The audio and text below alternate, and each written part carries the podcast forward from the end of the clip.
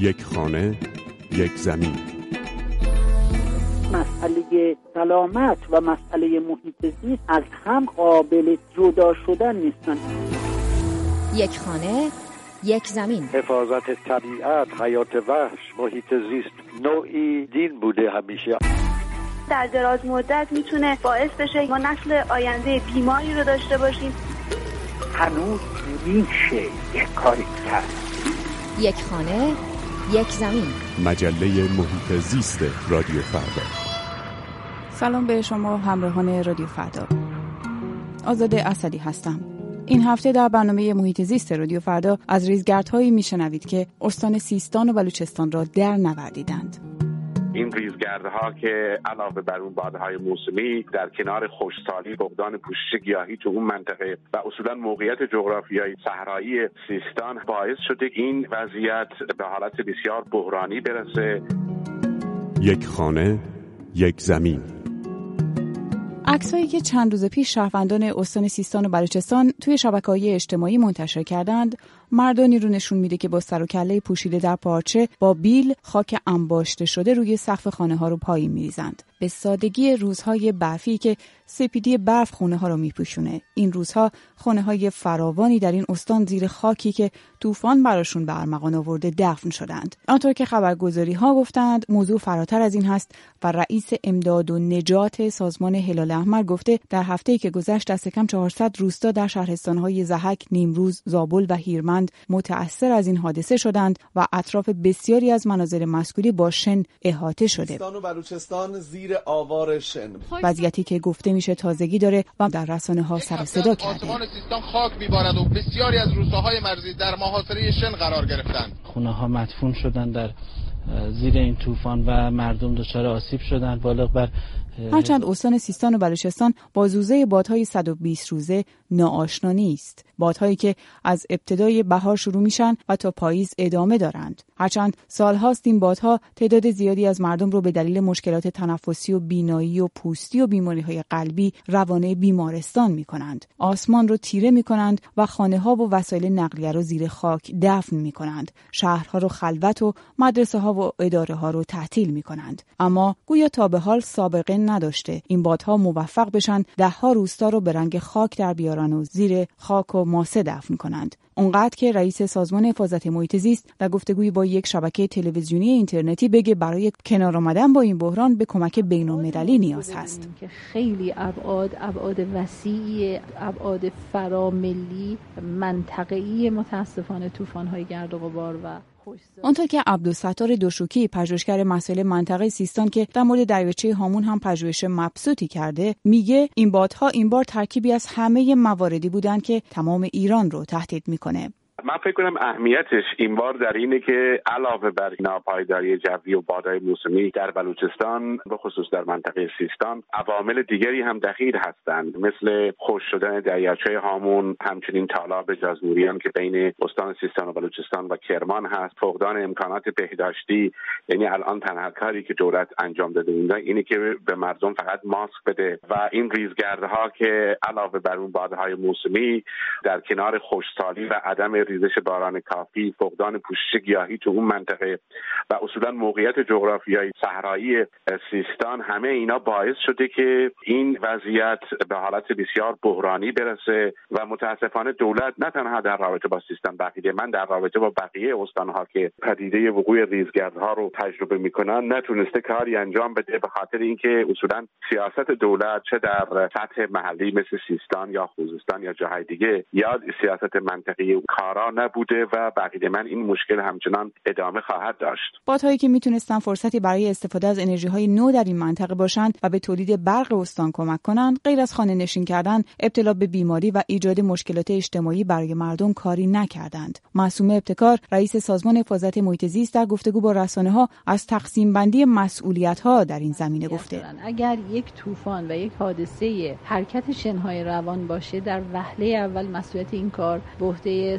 سازمان جنگل و مراتع هست و همینطور سازمان مدیریت بحران. محیط زیست فقط در موضوع گرد و غبار و بحث کیفیت هوا تو این موضوع مسئولیت داره. خانم ابتکار از مطالعاتی خبر داده که در مورد شناسایی کانونهای گرد و غبار در استان سیستان و بلوچستان انجام شده. به گفته او طرح جامع اقدام برای استان سیستان و بلوچستان به زودی نهایی میشه. حمید پوران پژوهشگر ارشد محیط زیست در لندن درباره قدرت گرفتن و شدیدتر شدن غلظت گرد و غباری میگه که آسمان سیستان رو در بر گرفته و می‌تونه به زودی شدیدتر هم بشه.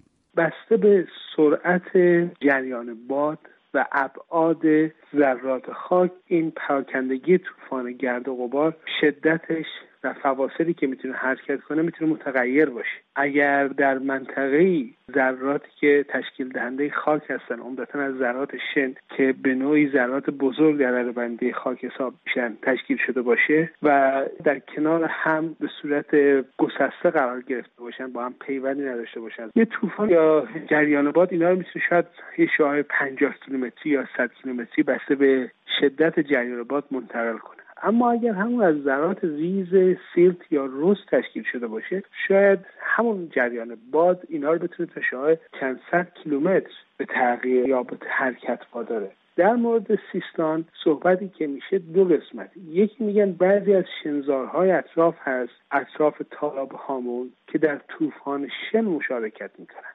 و از یک طرف با توجه به عکس هایی که دیده میشه بستر تالاب هامون در حال حاضر کاملا خوش شده و این ذرات ریز گرد و غبار قطعا یه سهم عمده ای رو در اون چیزی که به عنوان طوفان ریزگرد در منطقه سیستان می‌بینیم تشکیل میده. اگر بخوام به نوعی نسبت بدیم به بخشهایی که مشارکت می‌کنن عمده مربوط به تالاب هامونه. البته شنزارهای اطراف هم تا حدی می‌دونن در این مسئله مشارکت کنن. مسئولان گفتند احیای دریاچه هامون از اولویت های برنامه ریزی در استان سیستان و بلوچستان خواهد بود. معصومه ابتکار گفته مشخصا در مورد این دریاچه با رئیس جمهور افغانستان گفتگو کرده. خیلی کار کردیم تو این دوره. برای اولین بار من یک ساعت خاص هامون با آقای اشرف غنی رئیس جمهور افغانستان صحبت کردم. هامون روزگاری از پرآبترین و مشهورترین دریاچه های ایران بعد از خزر و ارومیه بود. رود پرآب هیرمند از افغانستان به این دریاچه میریزه. رود و دریاچه‌ای که سالهاست محل بحث ایران و افغانستانه. مسئولان و متخصصان میگن بخش زیادی از جدیتر شدن ریزگردها در این منطقه خشکی همین دریاچه هامونه که روزگاری صدی بوده در برابر این میزان ریزگرد اما آنطور که عبدالستار دوشوکی فعال سیاسی اجتماعی که در زمینه مسائل زیست محیطی منطقه سیستان هم پژوهش کرده میگه هنوز هیچ کاری برای دریاچه هامون انجام نشده. تا زمانی که دولت مشکل بیابانزایی رو که در اون منطقه خیلی مشکل حادی هست مورد توجه قرار نده با خصوص برنامه های دیگری رو مثل درختکاری و غیره که یه برنامه باید دراز مدتی باشه. به حال کشورهایی مثل عربستان تا حدی و بخصوص چین تونستند این معضل ریزگردها رو در کشورهای خودشون مهار کنند. دولت جمهوری اسلامی تا امروز نتونسته حقابه دریاچه آمون رو از افغانستان بگیره. جمهوری اسلامی یک اهرام بسیار قوی رو برای فشار آوردن به افغانستان در اختیار داره اما از این اهرام استفاده نمی‌کنه. و این اهرام اینه که افغانستان از دوران طالبان تا به امروز صدهای زیادی رو بر روی رودخانه هیرمند درست کرده که مقدار زیادی از حقابه هیرمند رو که باید به دریاچه هامون برسه این صدها به جاهای دیگر مناطق و مزارع کشاورزی و غیره افغانستان که استفاده میشه. در نتیجه من معتقدم اگر جمهوری اسلامی جدی هست می‌تونه بر روی افغانستان فشار بیاره که این حقابه رو طبق قوانین و معاهده هایی که بین جمهوری اسلامی و افغانستان وجود داشت امضا شد. افغانستان اینا اجرا نمی‌کنه و جمهوری اسلامی اصلا خودش رو در جایگاهی نمی‌دونه که بخواد به افغانستان به خاطر مردم سیستان فشار بیاره. این رو حمید پوران پژوهشگر و کارشناس ارشد محیط زیست در بریتانیا هم میگه.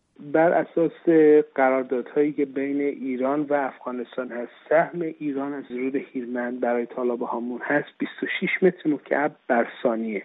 در دوره های گوناگونی که افغانستان پشت سر گذرونده چه زمانی که از ثبات سیاسی نسبی برخوردار بوده مثل اخیرا چه زمانی که یک دولت مرکزی مقتدر حاکم نبوده این حقابه ایران رعایت نشده هیچ وقت. و در حال حاضر دلیل این میارن که خودمون با خشکسالی مواجهیم. این مسئله قطع ورود ورودی آب به هامون خودش تاثیر بسیار زیادی داشته. به این دلیلی که آبی که الان جاری میشه به هامون گاه به گاه یک حالت ثابت یا منظم نداره با یک حقاب مشخص. بیشتر به صورت سیلاب وارد میشه. بنابراین نمیشه یک برنامه ریزی صحیحی راجبش انجام داد برای کارهای کشاورزی و غیره یا احیای تالاب هامون. و نه در زمانهای مناسبی است که فرض کنید در در زمستانی که هیچ کاربردی نداره. تردید نیست. احیای تالاب هامون مهمترین اولویت زندگی حیات اقتصادی مردم حیات اجتماعی مردم از لحاظ اینکه در اونجا امیدی برای زندگی داشته باشن اطراف پوش نکنن به کشاورزی دامپروری ماهیگیری بپردازن. در احیای تالاب هامون. حالا مدیر طرح ملی مقابله با گرد و غبار میگه منشأ غبار اخیر در سیستان خارجیه. به گفته او تا دو ماه آینده برنامه عملی برای رفع این موزل در سیستان و بلوچستان آماده میشه. مسئولان این استان گفتند دستشون خالیه و تنها تونستن در این مدت برای نصب فیلتر روی کولرهای شهروندان تلاش کنند تا دست کم خاک وارد خانه های اونها نشه و فقط در شهرها باقی بمونه. اما عکسهایی که شهروندان این استان منتشر می‌کنند و خبرگزاری ها هم بازنشر می‌کنند فرش و صندلی و وسایل خانه هایی رو نشون میده که با خاک یکسان شدند دفن شده زیر خاکی که داخل خانه ها رو هم پوشانده. با خطوطی که مردم روی اونها نوشتند اینجا سیستانه. صدای ما رو از زیر خروارها خاک میشنوید.